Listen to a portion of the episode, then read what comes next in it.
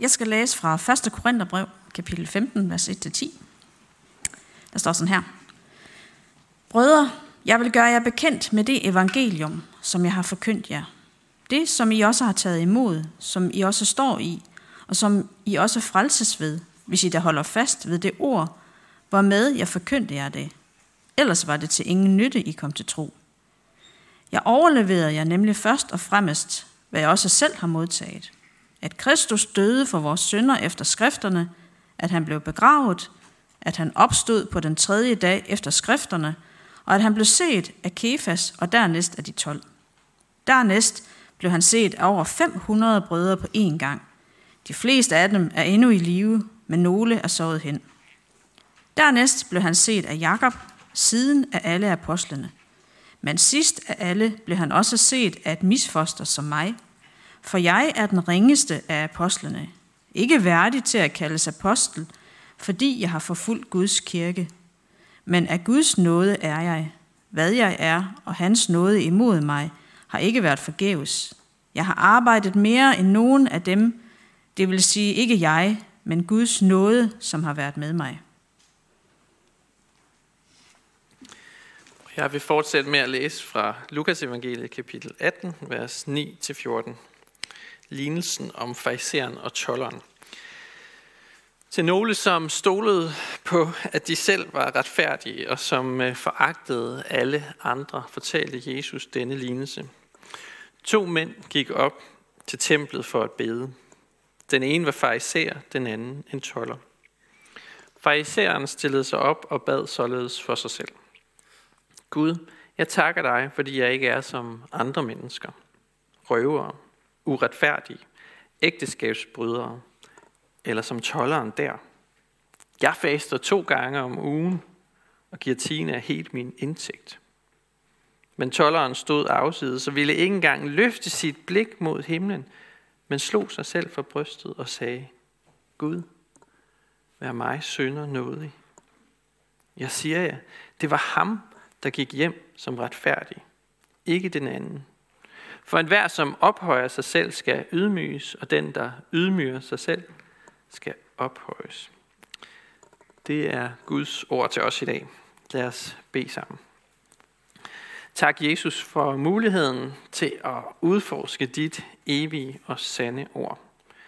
Lad os at se mere af, hvem du er.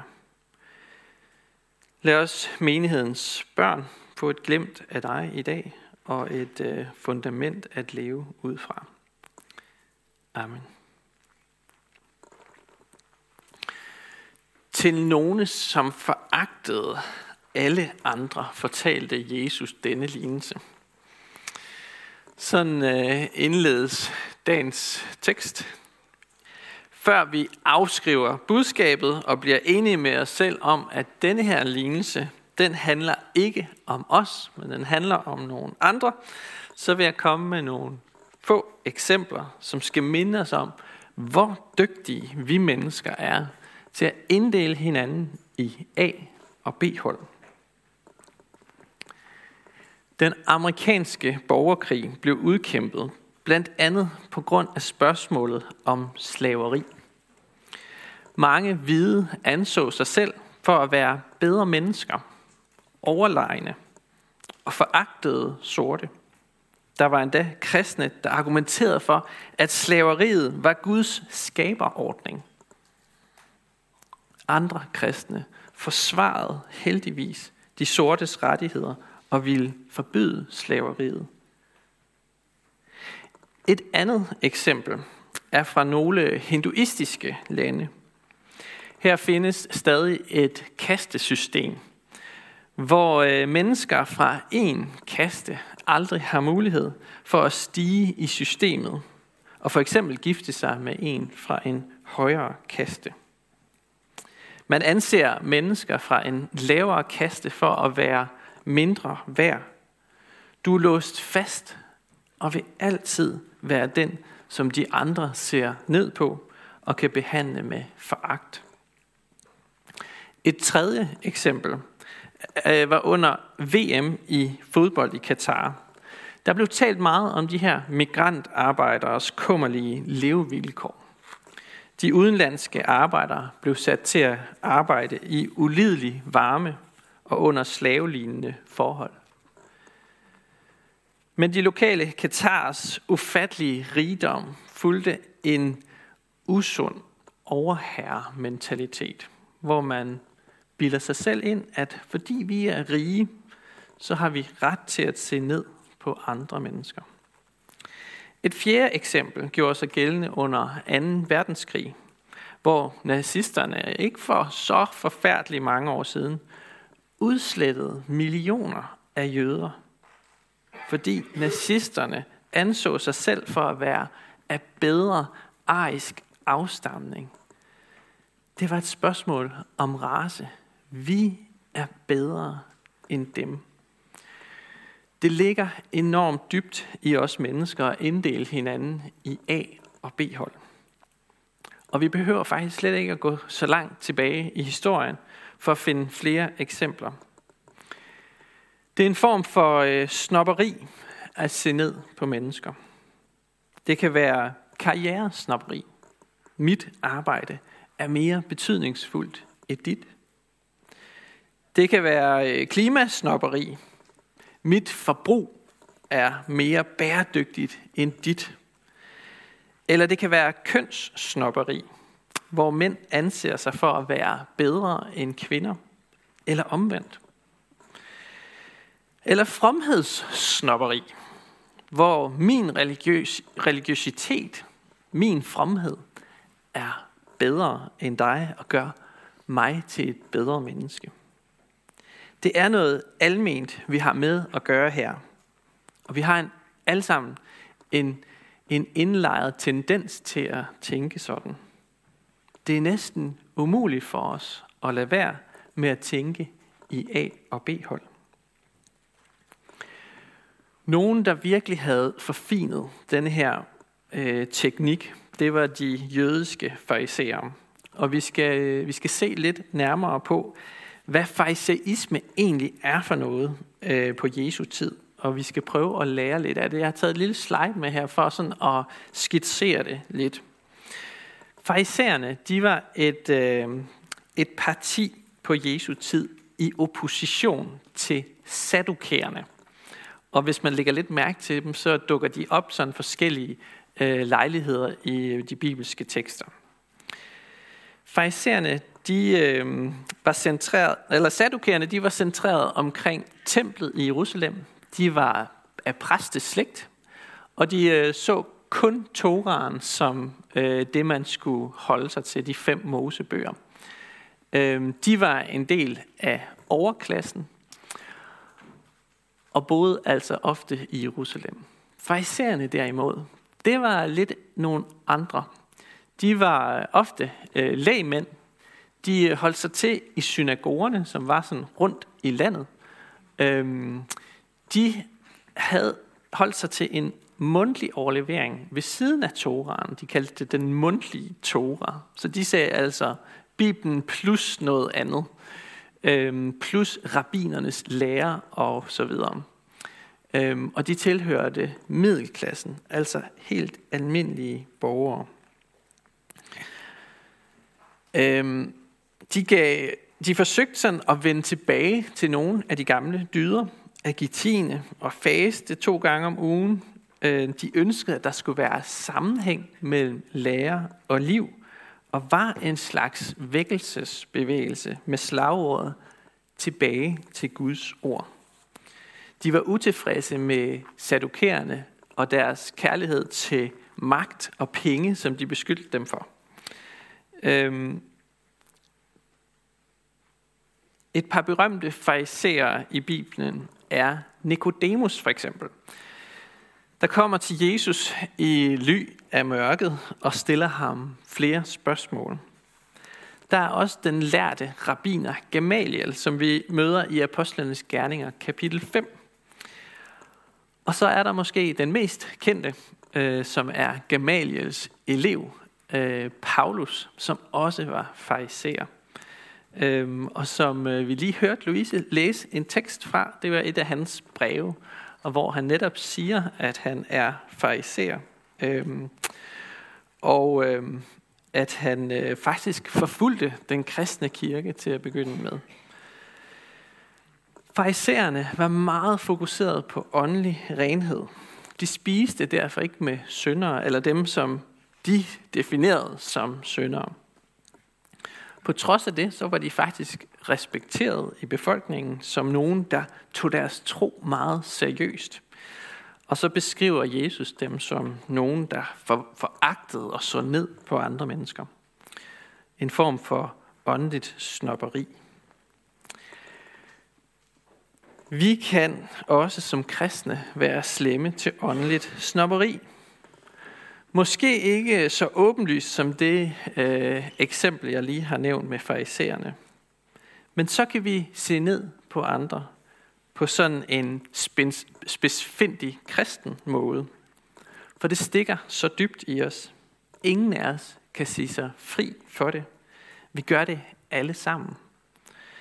Det fører os ned af en vej, hvor det vi stoler på, er det, der gør os bedre end andre. Det kan være størrelsen på vores løn, farven på vores hud, dialekten i vores sprog, duften af den mad, vi spiser. Det kan være måden, vi beder på. Det kan være måden, vi lovsynger på. Eller den tøjstil, vi går i. Det kan alt sammen være med til at stive vores eget falske selvbillede og ego af. Og vi kan så nemt tro, at det er det, der er det vigtige. Det er det, Gud han lægger mærke til. Det er det ydre. Det er det, der frelser. Det er, hvordan jeg ser ud udenpå. Men i virkeligheden, så er det åndeligt snopperi. Og sådan var Jesus ikke.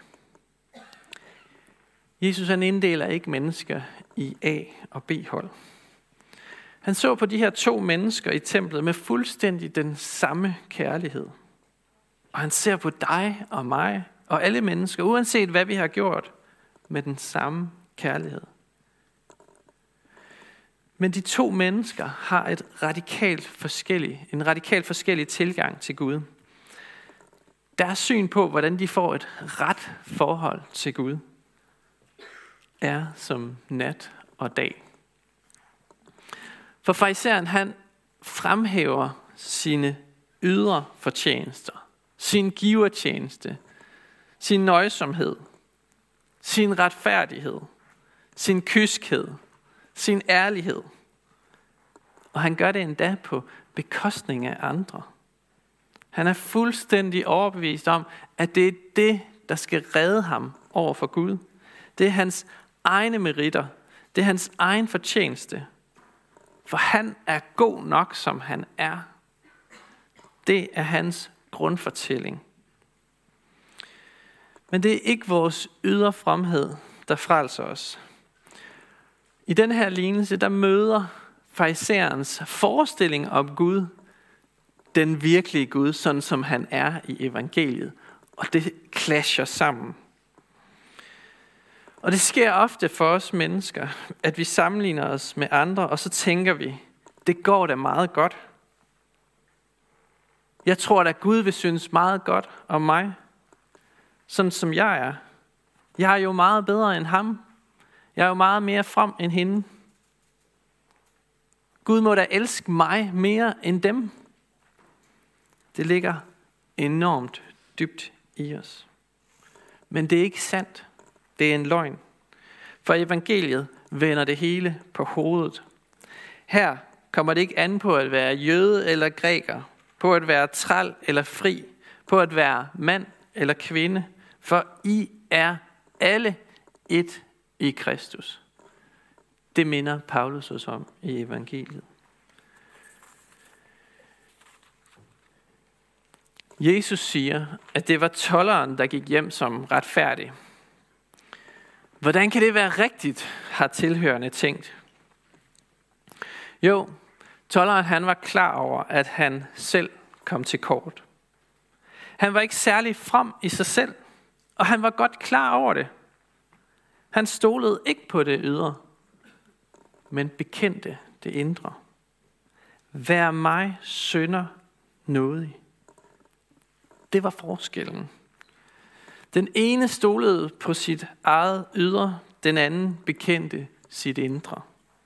Det er humlen i evangeliet. Der er en verden til forskel mellem de to. Evangeliet tvinger os til at se synden og vores egen synd i øjnene og bekende den for Jesus. Det er den eneste vej til retfærdighed. Vi bliver nødt til at opgive vores eget ydre. Det er kristendoms kald til os. Opgiv dit eget, eget ydre fromhedsprojekt og kom i stedet med dit inderste. Det du skammer dig allermest over.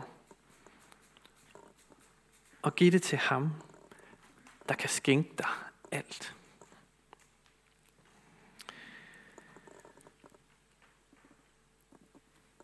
Der er en mærkelig detalje ved Bibelen, som jeg for første gang har lagt mærke til, da jeg forberedte mig til i dag.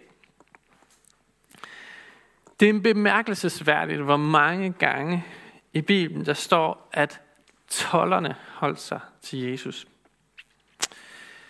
Jeg har taget tre eksempler med, men der er mange flere, øhm, som jeg vil nævne for jer.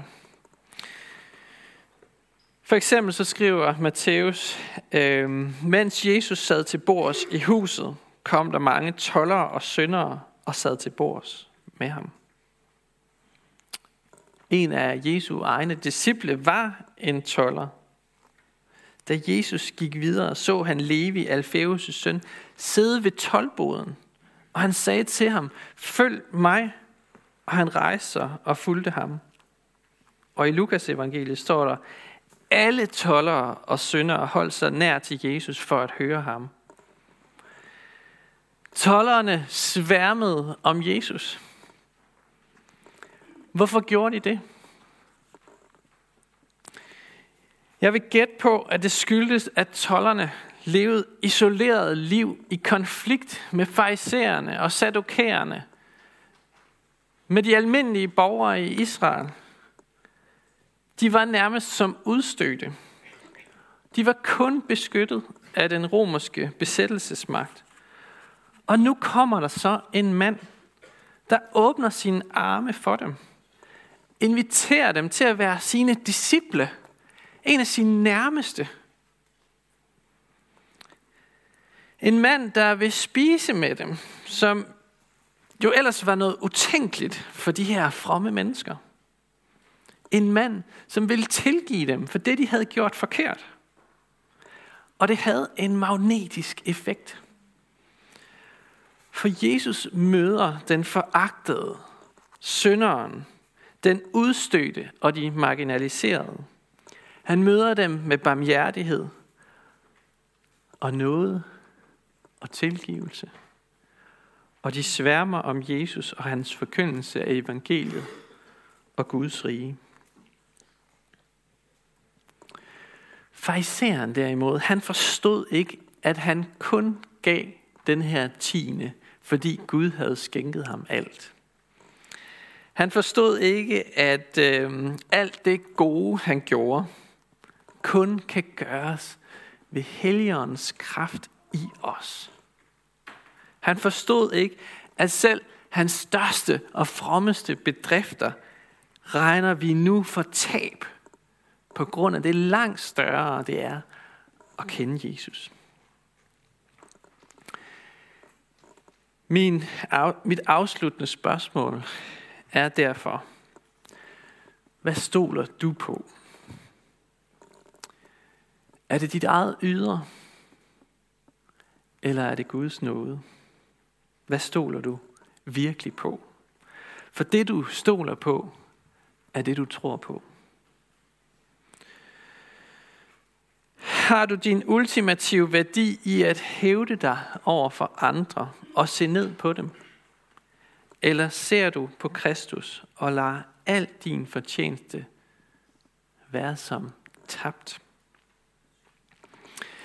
Hver gang vi fanges i snopperiets net, så lad os minde hinanden om, hvad Jesus han har gjort for os.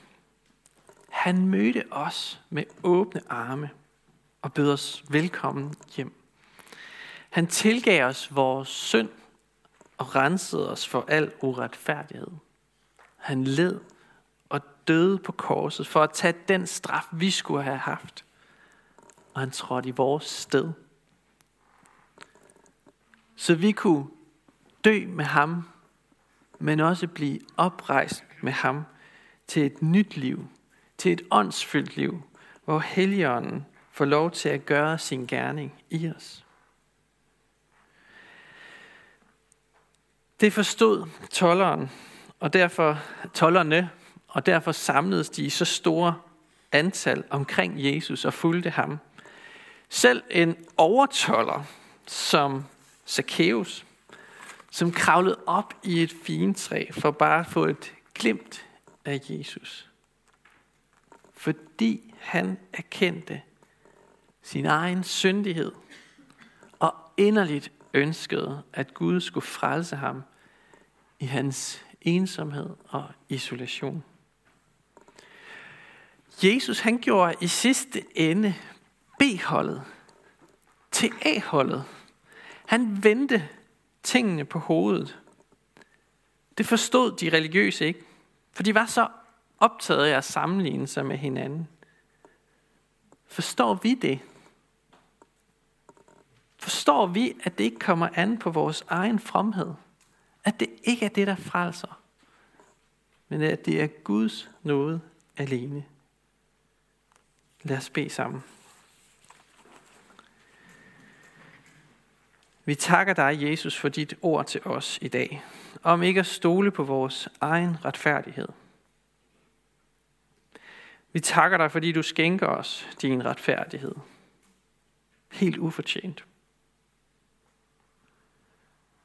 Lad os holde os til dig og følge dig, som alle de her tollere, vi hører om i evangelierne. Lad os bare holde os til dig, uanset hvad, hvad vi har med i vores bagage.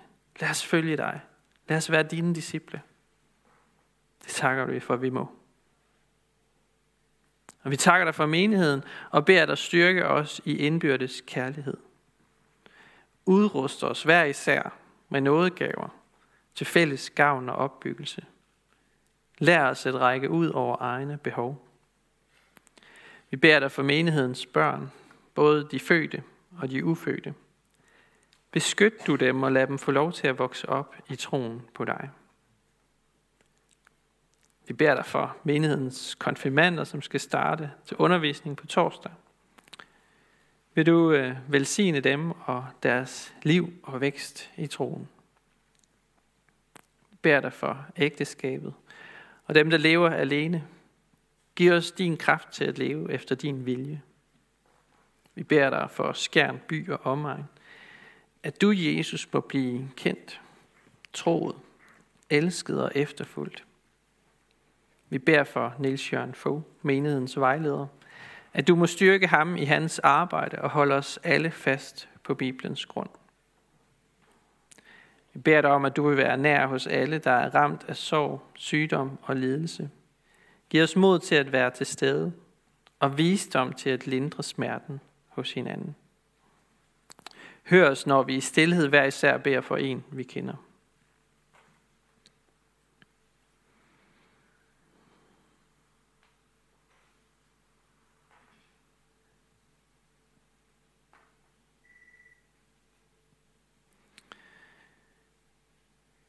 Himmelske Far, vi vil bede dig for menighedens to udsendte, for Kirsten Østerby i Jerusalem, og for Daniel Amitsbøl Jensen i Asiat i Grønland.